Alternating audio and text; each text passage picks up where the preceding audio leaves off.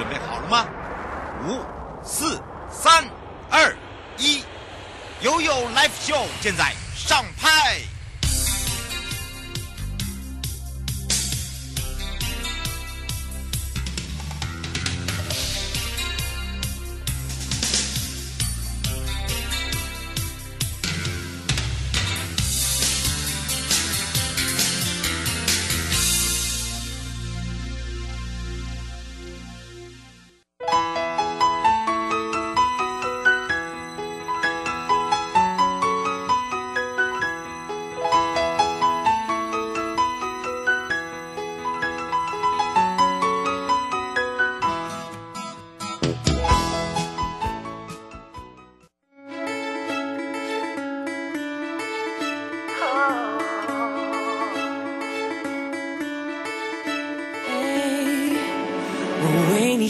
Yeah.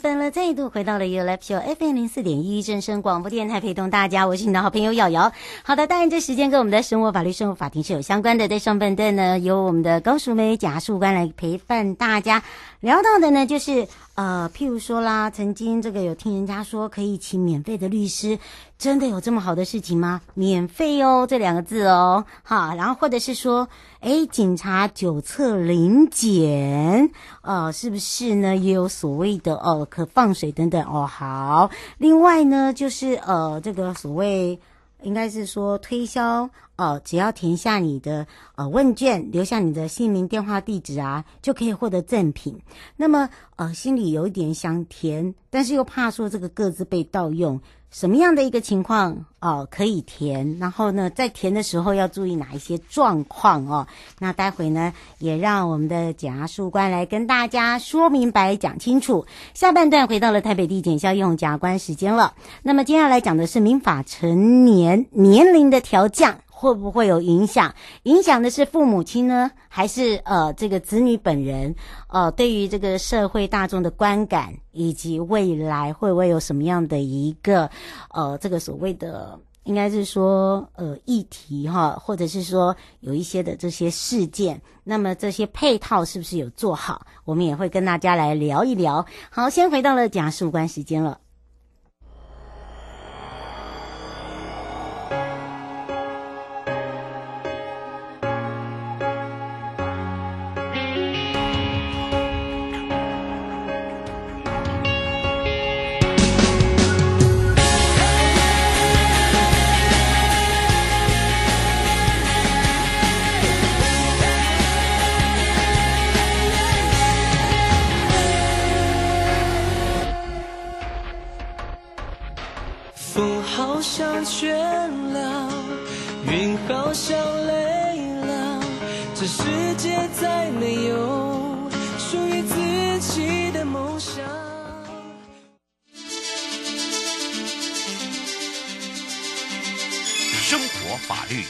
Go Go，你我生活的好伙伴，我是你的好朋友哦。我是你的好朋友瑶瑶，再度回到了 You Live Show FM 零四点一正声广播电台，陪同大家。好的，当然呢，这个时候我们就要来请教哦。哎呀，这个大家都知道哈，我们也有上这个预告，让大家了解今天我们的淑梅检察官会跟大家聊聊什么样的话题，以及解决什么样的一个事务。那么全省各地的好朋友有任何的问题，我们也开放零二三七二九二零啊，让你问。我们来答哈 啊！当然呢，这个我们只有在这个范围之内，我先讲好了，所以我们赶快来让我们高淑梅检察官跟大家打个招呼。Hello，瑶瑶好，各位听众大家好，我是台北地检署的检察事务官高淑梅。是，当然我们的淑梅检察官接下来聊到就是，哇，曾经有人哦，真的就是有听说，或者是在网络上，甚至呃呃这个邻居啊，都会讲到说，哎，有一些这个免费的律师，哎，你真的有问题的时候，真的他会替你解决。可是问题是，很多的律师哦，就是说免费真的接触洽询，到最后都要收钱。好，真的有这么好的事情吗？我们来请教一下我们的贾树官了。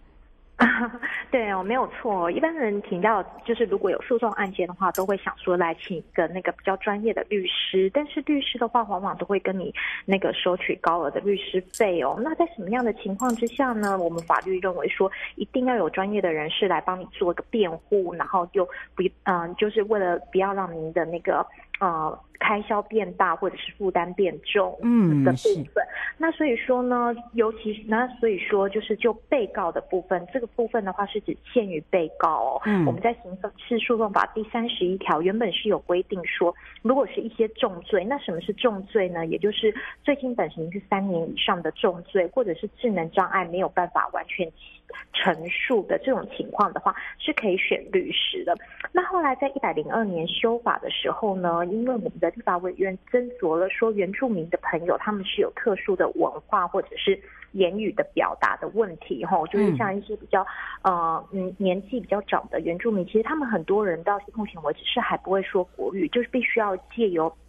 专业的人士、嗯、对来处理这个部分，所以说呢，如果说是原住民的朋友哈，被检察官依照通常程序起诉的话呢，这个时候依照我们现行的三十一条规定的话，也是可以帮他选任公社辩护人或者是一般的律师作为被告的。那这个我们在法律上呢就叫做强制辩护。但是刚刚有提到喽，是只有依照一般的通常程序起诉的才可以哦。如果说是案子很单纯啊，那被告自己也已经自白。了，为了要节省那个诉讼资源的话，检察官如果申请了简易判决处刑的话，这时候就没有规定说一定要强制辩护了。嗯，是方先生想要请教一下检察官，他说您刚才讲的是针对所谓的刑事案件，还是一般的民事案件也可以吗？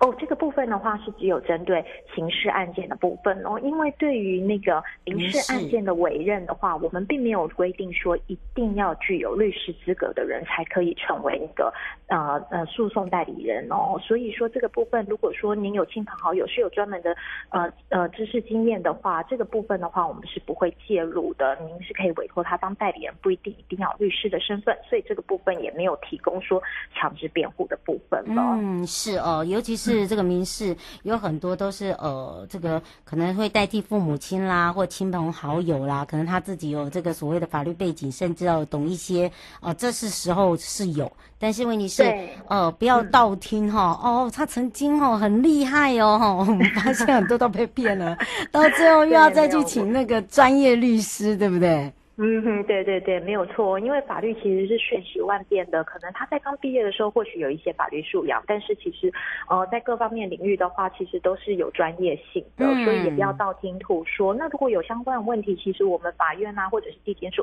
诉讼辅导科，其实都可以提供你们比较精确的回答、哦。没错，诉讼辅导科哈、嗯，请大家听清楚，不要乱找哈、嗯。谢谢大家的帮忙，因为我发现听众朋友很 可爱，的问一些很好笑问题哦。哦，刘先生想。请教一下，他说律师也分很多种，是不是就像检察官他自己的专攻这个专攻有术业是一样的道理？他现在写。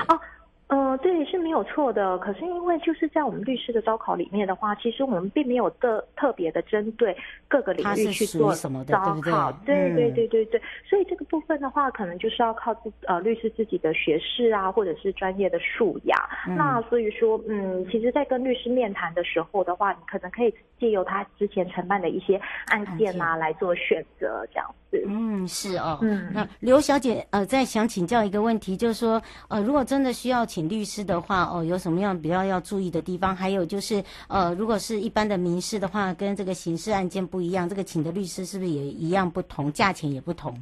嗯哼哼，分。的话，其实哦，因为律师可能就是每一个律师事务所跟是大型、小型，或者是受雇，或者是自己开业哦，其实收费确实是会有不同的标准。这个部分的话，可能就是如果当事人跟律师都可以接受的话，他们是可以去协调这个金额的。那至于就那个案件是否需要分别的找律师，一般来说的话，如果您的案件同时涉及了民事跟刑事，嗯、呃，律师就这方这两方面的专业，一般的律师都是会具备的。所以说，除非您非常呃介意说一定要找哪一个专门领域的，不然其实的话，我们原则上都会委托同一个律师做处理的。嗯，是哦，我们今天的时间很宝贵哈，不要一直绕在律师，谢谢大家的帮忙。不过最近哦，这个酒驾问题还是很多，尤其是每一次一酒驾，那个占的版面就非常的大，对不对？像之前这个叶少爷也是哦。那么你会发现每一件案件哦，都是。不是这个双方的家长受就是心碎啊，哦，不然就是会害到其他人等等。嗯、所以今天呃，我们还有一个这个呃专题，我们也放预告了，就是警察酒测临检的问题，对不对？嗯，对，没有没有错哦，就是就那个酒驾的部分，其实我们有一段不断的在宣导说开车。不喝酒，喝酒不开车哈。嗯、但是这个部分，只要喝酒的人都认为自己的酒量很好，很好是千杯不醉，嗯、或者是我我们的生命走的就是直线，我才喝一点点而已。这个都是您自己的说辞哈。但是事实上，人命是很宝贵的。那再加上刚刚瑶瑶提起的，我们那个社会事件层出不穷的出现哦，其实都是毁了一个家庭。那所以说，针对这样的情况呢，我们在一百零二年的时候就有修正了我们刑法第一百八十五条之三哦。以前的话，只要这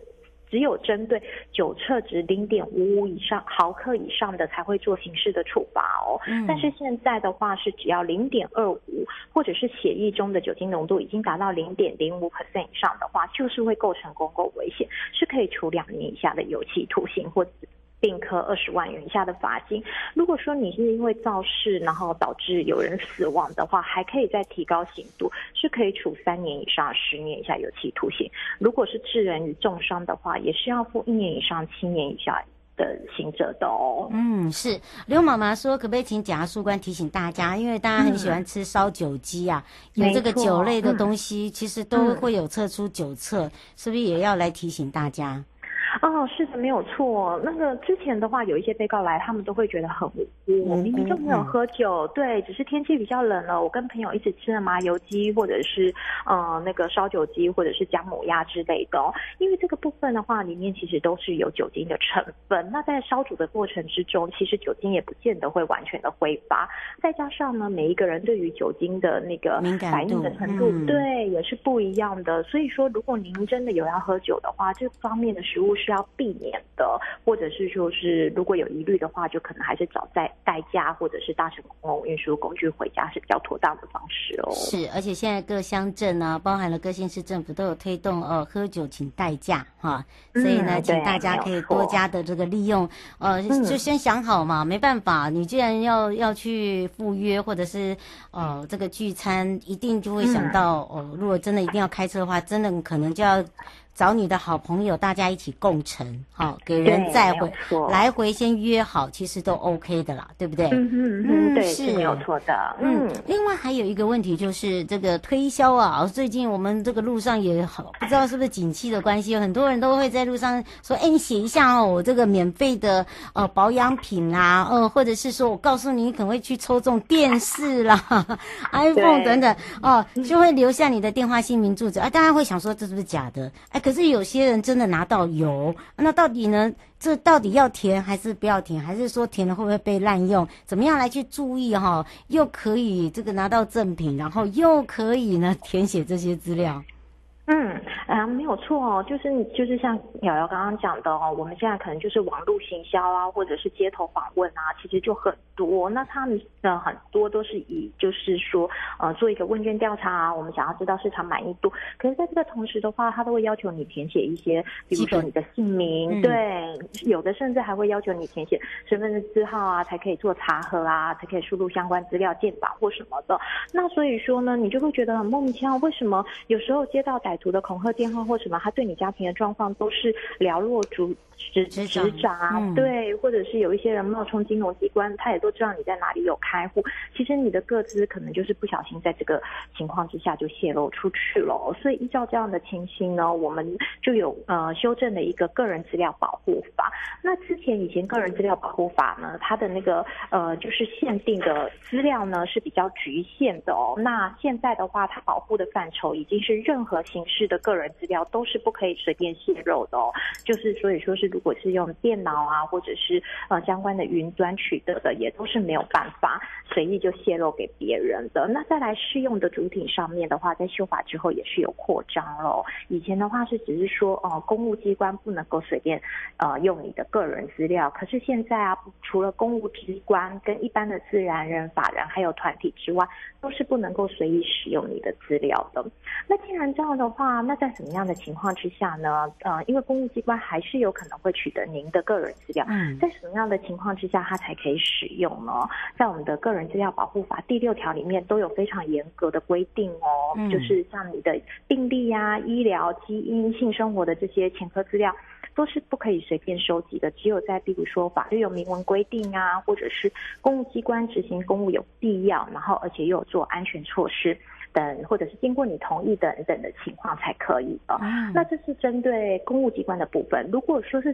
私人要用你的呃个人资料的话，这部分就会更严格喽。嗯，除了第六条的规定之外啊，而且一定要有特地跟地。特定目的的必要范围之内才可以使用的。嗯，是哦，嗯、所以要提醒大家，像这个我们要缴身份证，你上面就可以给他写什么什么使用。哦，对，是对，对，这个也是一个很好的方法哈，就不用害怕，对，对不对？嗯，好，这个很压不用压整面呐，哈，缴缴就可以了。你压整面那个没有办法用哈，请大家用一点小小的头脑。不过因为这个时间关系，我们要下一次空中见喽。嗯，谢谢大家。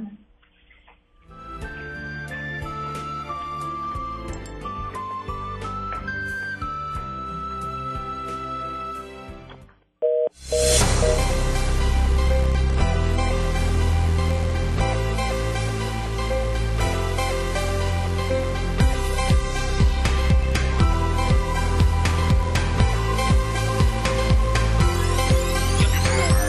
走在被起风包围的空间，我脱离了母体，大胆奔冒险。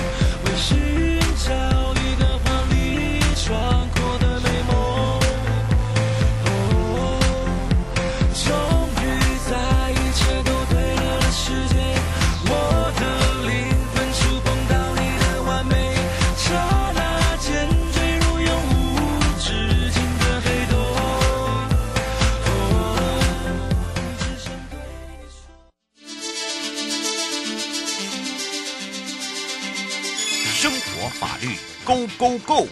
你我生活的好伙伴，我是你的好朋友哦。我是你的好朋友瑶瑶，再度回到了 You Live Show FM 零四点一正声广播电台，陪同大家又回到了台北地检萧玉红检察官时间了。那么也开放全省各地好朋友的时间零二二三七二九二零，有任何的问题，我们也在预告中来了解这个民法成年年龄调降会有什么样的一个影响，包含了契约上的一些权利义务关系，还有就是民法特别保护未成年人吗？还有就是成年的意思到底是什么？那当然这个针对了一些的父母啦，哈，或者是呃本身是未成年的子女啦，哈，还有一些社会大众的观感啦等等，我们今天来好好的聊一聊之外呢，也让我们的易宏检察官跟大家打个招呼，哈喽，哈喽，大家好，我是台北地检署萧奕弘，很高兴在空中跟大家相会。而今天呢，我们要来跟大家聊到这个话题。其实今年的八月十三号，行政院就通过了这个法务部拟具这个民法部分的条文草案，对不对？对。那这次的草案主要是有两个重要的面向，第一个就是说，呃，原本我们民法的成年的年龄是二十岁，那这次的草案呢，希望可以把它调降到十八岁。嗯，好，那第二个就是说，这个原本的男生跟女生哦，他们可以订婚跟结婚的年龄是不完全一样的哈。嗯，就他们大概会差一岁哦，女生会呃比较早一年可以订婚跟结婚，那这一次呢，全部把它调成一致的情形。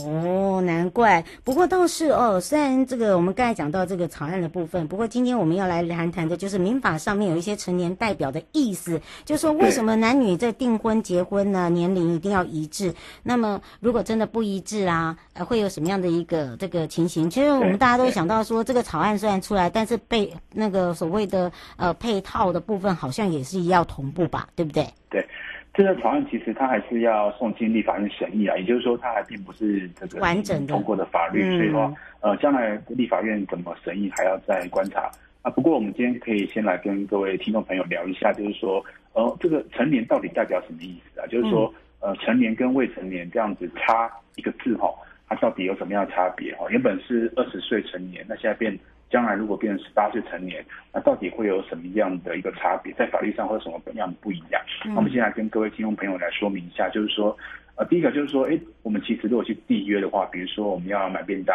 嗯，我们去这个超商买这个买东西、买饮料，是，我们搭捷运，事实上都是一个契约的关系，然后，嗯，那依照民法的一个规定，然后契约的成立哈，并不见得要用书面，不用见得要写这个书面契约，嗯，哦，只要双方这个意思表示一致呢。这个契约就会成立的，就会拘束双方的这样子。嗯，而如果没有依照契约去履行的话，就会构成违约。哦，好，那所以说这个契约是一个非常效力非常强的，就是哎，你只要意思表示出去的哈，只要口头的，只要双方有一致的一个意思的话，就会成立的。所以呃，我们民法还会想要特别去保护哦，可能思虑还没有那么周延的未成年人，所以我们用这个。呃，成年跟未成年来做一个区分，哦，嗯、那来保护这个未成年的。所以说，如果是未满七岁的小朋友的话，依照民法的规定啊，是要有这个法定代理人，哦，通常都是家长啊，来代替他，呃，为意思表示跟代收意思表示，哦，就给家长来帮他做决定的哦。嗯，那满七岁哈，还没有成年的这个青少年哦，那。他的意思表示也要经过家长的一个允许的，嗯，哦，除非是有一些特别例外情况，比如说存过法律上的利益哦，只有好没有坏的，哦，或者说依照他的年龄跟身份，哦，这种日常生活所必须的，像是搭公车啊、搭捷运啊、买便当、买饮料，哦，这种可能，哦，虽然说它是一个呃契约上的一个意思表示，但是呃他的年龄哦，他的身份，因为他上课上学。好，日常生活他想要买便当吃饭，哦，这是所需，所以他可以不用经过呃法定代理人或家长的一个允许，不然的话，其他的情况之下，比如说呃你买比较高额的价值的电脑，哦，申办手机，哦，银行开户，哦，类似这样的情况，事实上，呃，在未成年的情况之下，他是要经过家长的允许，哦，才可以的一个情形，哦，嗯，所以说是否成年，事实上它影响的就是说，哎，这个青少年他是不是可以呢自己，哦，在缔约上面有完全的一个行为能力哦，是这样子的情形。所以这个成年的意思哦，刚刚呢让我们的检察官呢跟大家说明之外，其实我们可以用一些举例啦。因为真的成年的时候做的是任何一件事情哦，哪怕是小事都要对自己负责。那当然包含成年的话，他结婚的话就不需要还要说哦父母的同意啊等等，是不是这样子？是这样子，没有错了哈。那事实上，这一次呢，这个行政院他们打算要修这个成年的年龄，把它调降哦。事实上，哦，他也是考虑到说，哦，这个呃，这个目前这个世界各国的趋势啊，因为我们现在呃，全世界大概一百多个国家，他们成年年龄其实已经十八岁了，并不是二十岁这样子。嗯、那我们再看一下我们邻近的一个邻居日本，然后。那事实上，他们在二零一八年的时候做个修法，然后把这个成年的年龄呢改为十八岁。嗯，哦，所以说是考量到说我们现在的这个青少年他的生命发展的状况，其实都呃收到很多的一个资讯，他们的成熟都比我们过去的呃情况更好了，更更更成熟发展哦。所以呃，透过这样的修法是为了保障这个青少年的权益的哦，并且跟。呃，跟国际接轨。如果刚刚提到的情况之下，哈，在很多国家，他们的成年哈，那其实十八岁，那十八岁以后，你可能就要为自己哦做的一个呃每个决定哦，每个契约上的决定啊，做一个负责一个行为。嗯，是哦，这个这是说呃比较这个让大家可以很清楚了解的。那当然呢，结婚要不要这个家长同意啦？好，或者是甚至哦呃我自己生病啦，哦这个有没有自主的权利法啦？对，还有就是我们结婚之前一定会先订婚嘛，有些人会先斩后奏啊。那不然我们两个是个两小无猜先订婚，这样这样可以吗？对，其实这个成年哈，还有除了我刚刚提到的这个这个缔约哈最主要面向以外，还有其他很多不同面向，它是散见在呃每个各个法律里面的。举个例来说哈，民法里面还有一个规定，就是呃关于这个呃未成年人哈、哦，这个现这个侵害别人权利的时候，比如说呃小朋友在这个商店里面可能打破碗筷啊，嗯，哦等于造成商家的一个损害，类似这种情况，或者说呃在学校打球啊撞伤同学啊，哦造成这个同学的受伤了哈，那依照我们现在民法的规定呢，哈，在这个未成年人的的情况哈，那行为时如果他有识别能力的哦，就是说他已经知道他自己在做什么的话，哦，这种情况之下哈，其实是由未成年人跟法定代理人哦连带负赔偿责任呐，也就是说，呃，通常是家长的那可能也要为呃小朋友造成人家损害呢负连带的赔偿，哦，是这样的情况。所以说，如果说哎这个成年的年龄调降了哈，从二十岁调到到十八岁的话，那其实家长哦对小朋友的一个这个肇事惹事的一个培养责任也会。也会从二十岁呢降到十八岁，等于说这个小朋友他提早为自己做的一个呃不好的行为哈，自己自己负责啊，就是说家长就不会再负连带啊培养责任这样的情况，这是一个一个面向了哈。那另外刚刚瑶瑶也提到了哈，结婚要不要家长同意啊？事实上，呃，我们现在规定是说了哈，这个未满二十岁的未成年人，虽然说结婚只要男满十八哦，女满十六就可以结婚，但是。事实上，未成年人还是要经过法定代理人同意的哈。所以说，如果调降成年人年龄从二十岁到十八岁的话，那之后哈满十八岁的这个青年人结婚的话，那其实就不需要法定代理人，就是家长的同意了啊。这是另外一个面向。那还有呢，像开公司这种情况啊，比如说公司法的规定是说，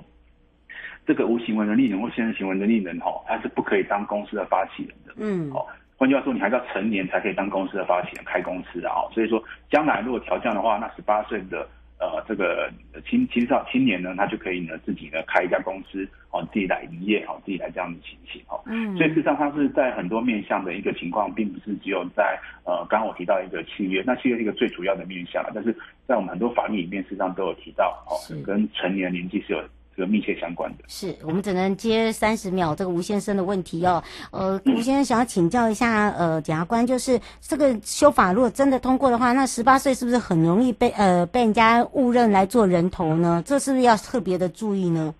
哦，当然，因为呃，不管就是说，因为十八岁就可能就可以自己开户嘛，自己去这个做手机的申请的啦，因为他就不需要这个法定代理人的一个允许的同意了哈。嗯，所以当然会。他他要提早哈面对，就是说，哎，他会享受到更方便的，因为他自己就可以做决定的。但决定的自主决定的同时，他实际上也代表一个责任呐。责任就是说，你要呃对自己每个决定每个一个做一个负责，因为你做一个契约的一个行为，或者说自己的一个呃开户的行为，实际上都会要他后续的情况都要自己来做承担的。所以说，他事实上等于是说，我们相信呃这个青少年他们已经长大成人了，所以说我们。调降这个年龄，让他更方便。但是事实上，啊，青少年他要学会哈，就是说，你十八岁以后，他要为自己的决定负责。好，当然，因为这个时间关系，我们要下个礼拜见喽。大家下来见喽，拜拜。各位亲爱的朋友，离开的时候别忘了您随身携带的物品。台湾台北地方法院检察署关心您。